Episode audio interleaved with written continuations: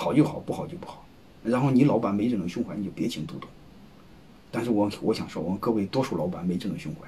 你看你请半天，你看请老板请了独董，但过来你感觉他是让你难受的，妈过来请了个爷，你一般人不愿意干这个事儿。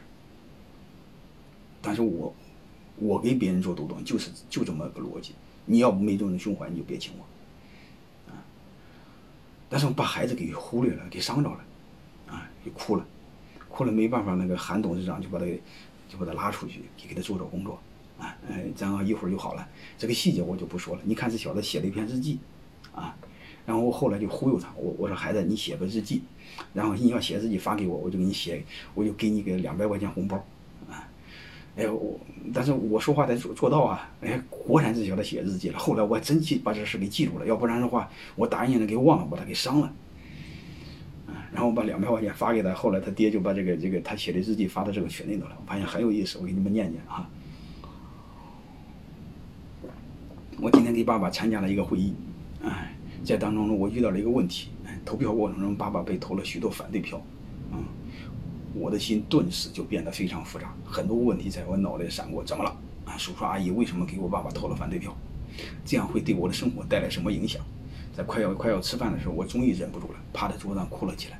旁边的叔叔阿姨对我说：“嗯，我这样也不是什么坏事啊，至少这个小孩还有自尊心啊。”我依然在哭，我爸爸就把我拉了出去，对我说：“啊，爸爸今年没有取得好的成绩，爸爸以后会努力的。”所以，我终于不哭了，也好好吃饭了。啊，最后我想对爸爸说：“希望你在下一年要取得叔叔阿姨们的认可。”你发现这个事是不是很有意思啊？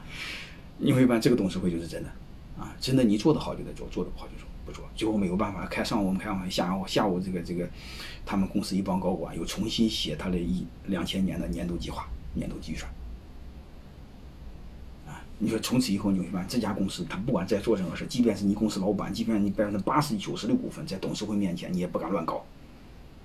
啊，你必须有敬畏感，要不然你就痛苦。所以说你会请这帮人的话，就是找难受的。但是你不难受，怎么会有成长？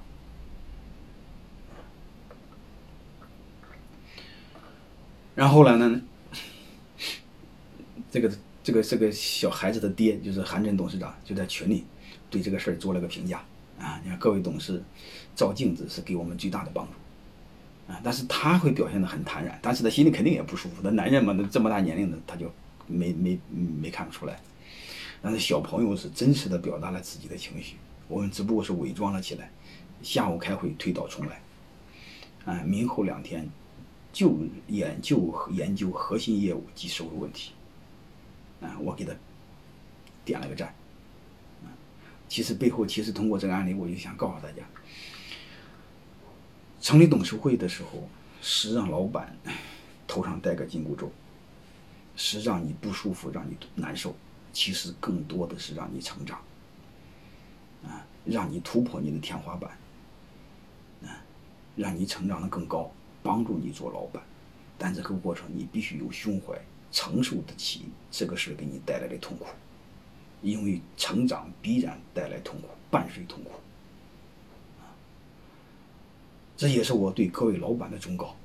但是这一点呢，韩震这个董事长做的相对好一些啊，我建议大家向他学习。如果你们愿意的话，可以到济南去来参观，可以去参观他的企业，专门给你们交流。但是开饭店呢，他一定会请你吃饭，好吧？但不管怎么着，我还是建议你们做好董事会建设，啊，然后让董事会慢慢成长。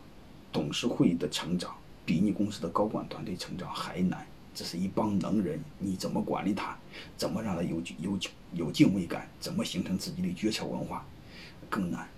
所以我的观点，越重要的事越难，越难的事越早做，这是公司真正的核心。一个公司真正的竞争力，一个公司真正的大脑在哪？在董事会啊，他负责公司的决策呀。如果你大脑不健全，大脑残缺，这不公司不就是一个残疾人吗？